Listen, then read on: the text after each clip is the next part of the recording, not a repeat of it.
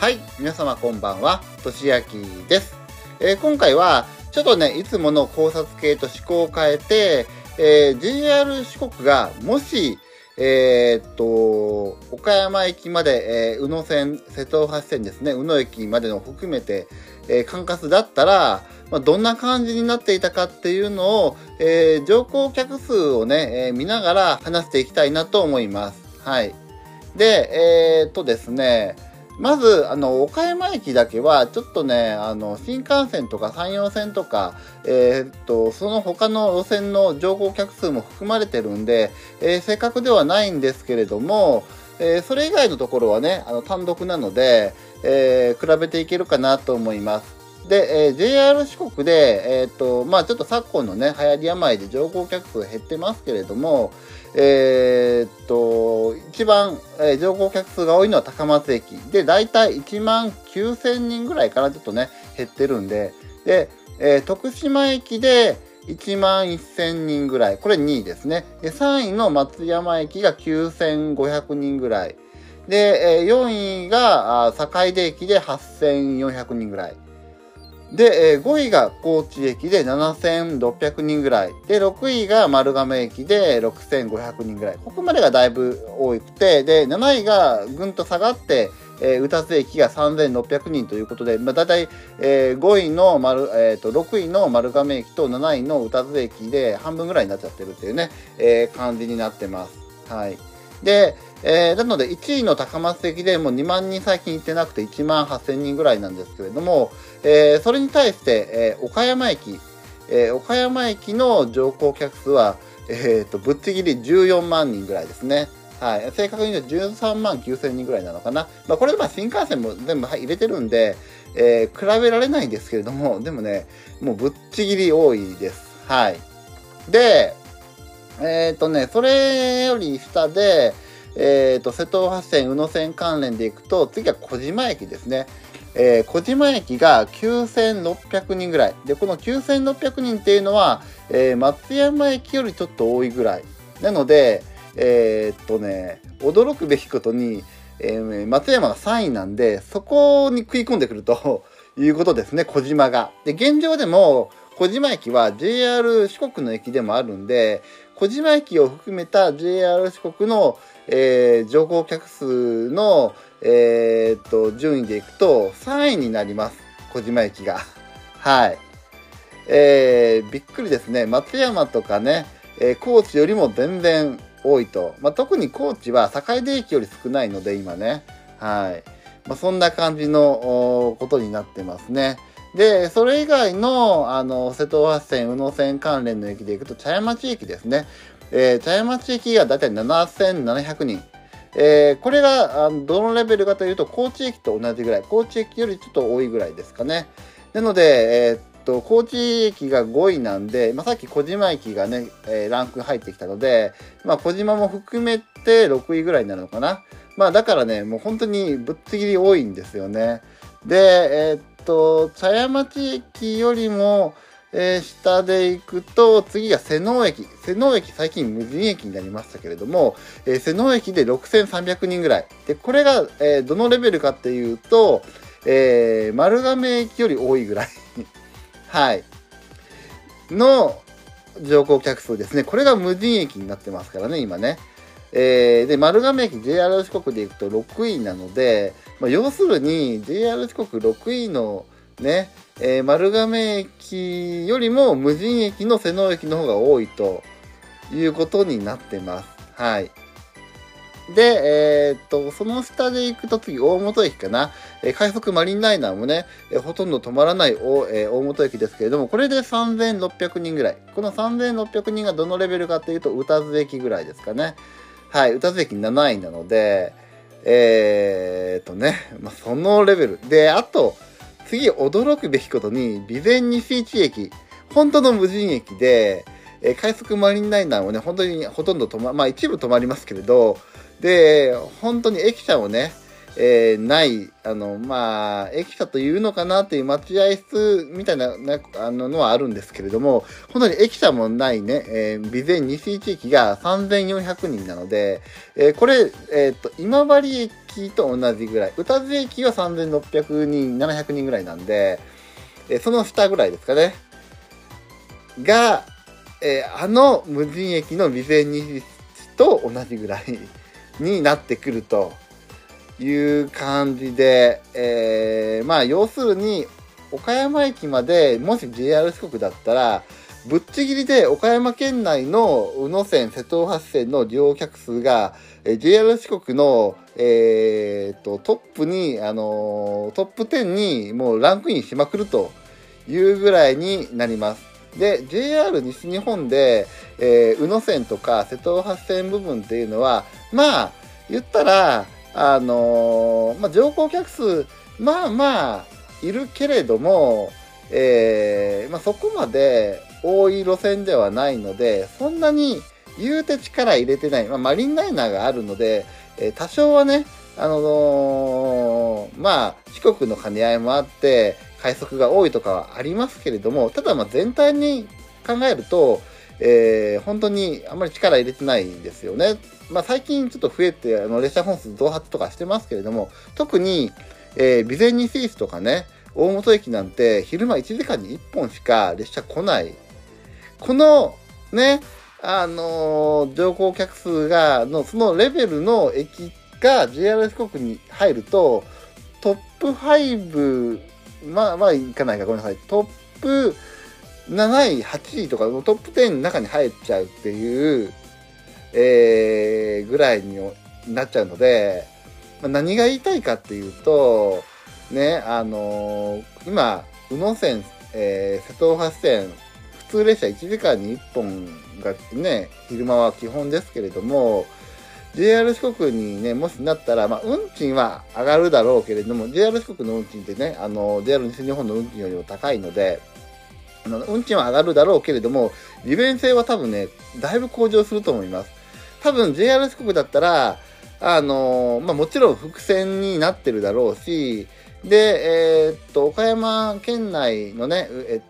往復する普通列車も、下手したら15分に1回ぐらいね、の本数入れてくれそうな感じもするし、で、宇野駅ですけども、宇野駅でさえも、えー、乗降客数が2400人ぐらいなんで、これがどのレベルかでいくと、えー、っと、全通寺よりは多い。観音寺、えー、伊予西条全通寺ぐらいと同じぐらいの、えー、利用客数ですかね。はい。なので、まあ、宇野宇野線の末端の区間であっても、もうちょっと力入れてくれる、もえーと、ワンチャン快速が走るかもしれない。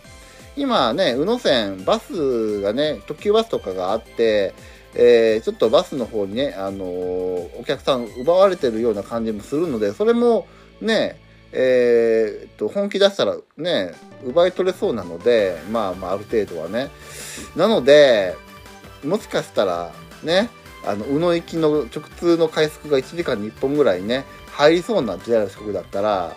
っていうレベルのね乗降客数でなおかつこんなに、えー、岡山県内の乗客数が多いので、えー、と JR 四国のねあのー、まあ JR 四国儲かる路線がないんですよね。もうはっきり言って、えー、一応えーと、データ上の黒字路線が本渋三線、要するに瀬戸大橋線の、えー、小島から宇多津の駅の間ですかね。その間だけが一応黒字ということになっていて、で、それ以外はもう全て赤字なんですけれども、岡山県内の、えー、JR のね、あの、瀬戸大橋線、宇野線の部分が、もし JR 四国だったら、まあ、その区間もね、えー、利用客数多いので、まあ、あの、JR 四国の、えー、と、まあ、なんていうのかな、事業者のね、底上げにもなって、で、ね、あの収支も改善ね、えー、するんじゃないかなと思いますし、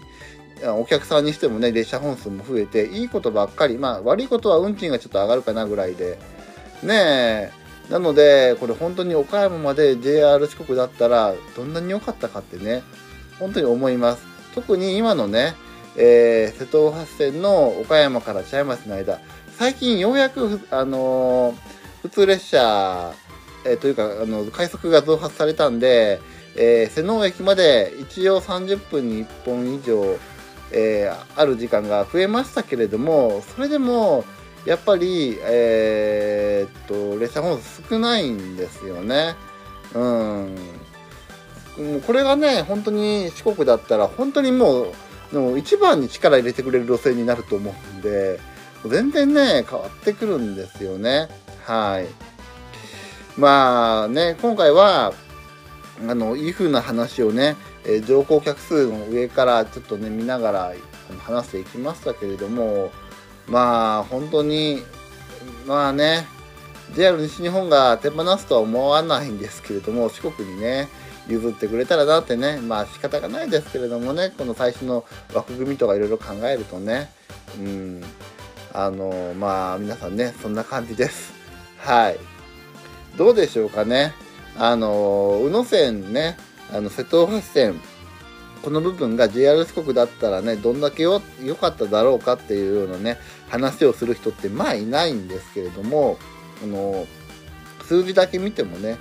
もう本当に全然違うということがねお分かりいただけたかなと。あとそれだけ JR 四国がやばいということもね分かっていただけたかなと思います。まあね、あの、まさか岡山県内の快速マリンライナーもほとんど止まらないような駅と JR 四国のトップ10に入る駅の乗,、えー、乗降客数がほぼ一緒とかってね、誰も思ってないと思うんですよね、今までね。気づいてる人あまりなかったと思うんですけれども、現状そんな感じなんでね。はい。で、ちなみにですけれども、あのー、これ、えっ、ー、と、瀬戸大橋線ではない部分なので、えー、直接ちょっと比べられないですけれども、えっ、ー、と、山陽線の庭瀬駅、この駅今ね、無人駅なんですけれども、この庭瀬駅の乗降客数が8600人ぐらい。これ、JR 四国で行くと、えー、松山の1個下、坂出より多いくなるんで、4位ですね。その4位レベルのあの乗降客数の駅がね JR 西日本では無人駅になってるということを考えるとどれだけ JR 四国がね悲惨かっていうことがね分かっていただけるかなとは思います。はい。まあね。どうなんでしょうね。やっぱり四国って人いないのかなってね思ったりもね、えー、しますけれどもうんまあ今回の話は 本当に数字だけちょっとね、えー、見ながらだべったっていうだけの動画になってしまいましたけれどもまあ本当にどうでしょうかね皆さんもねよかったらコメント欄に書いていただけると嬉しいです。で、えーと、今回参考にしたのは、えー、JR 四国の部分は、えー、JR 四国の、えー、ホームページ、公式のサイトですね、そちらに、えーと、乗車人員が、えーと、書いてありますので、そちらを参考にしております。ただ、えー、JR 四国の、えー、サイトに載ってるのは乗車人員なので、あの岡山県内のあの乗降客数が載っているサイトっていうのが、えー、乗降客数なので、えー、ちょっと JR 四国の方は半分のあの数になってるからあのかける2をしてそれで比べております。はい、でちょっと参考にしたサイト、あの JR 四国と岡山県内の乗降客数のサイトね、この動画の説明欄概要欄に入れておきますので、よかったら見比べていただけると嬉しいです。はい、ちょっとね、あの、JR 四国部分倍にしないといけないので、ちょっと、あの、計算が必要ですけれども、はい、よかったらご覧ください。はい、えー、今回は JR 四国がどんだけやばいかっていうことをね、えー、と宇野線とね、瀬戸大橋線の乗車人員から見ていきましたけれども、いかがだったでしょうか？はい、えー、またね、コメント欄等にいろいろ書いていただけると嬉しいです。またね、他にもまだ if か、if というかね、今回みたいに、もしこうだったらみたいなこともね、もし何かあればね、話していこうかなと思いますので、はい、よろしくお願いいたします。それではまた次の動画でお会いしましょう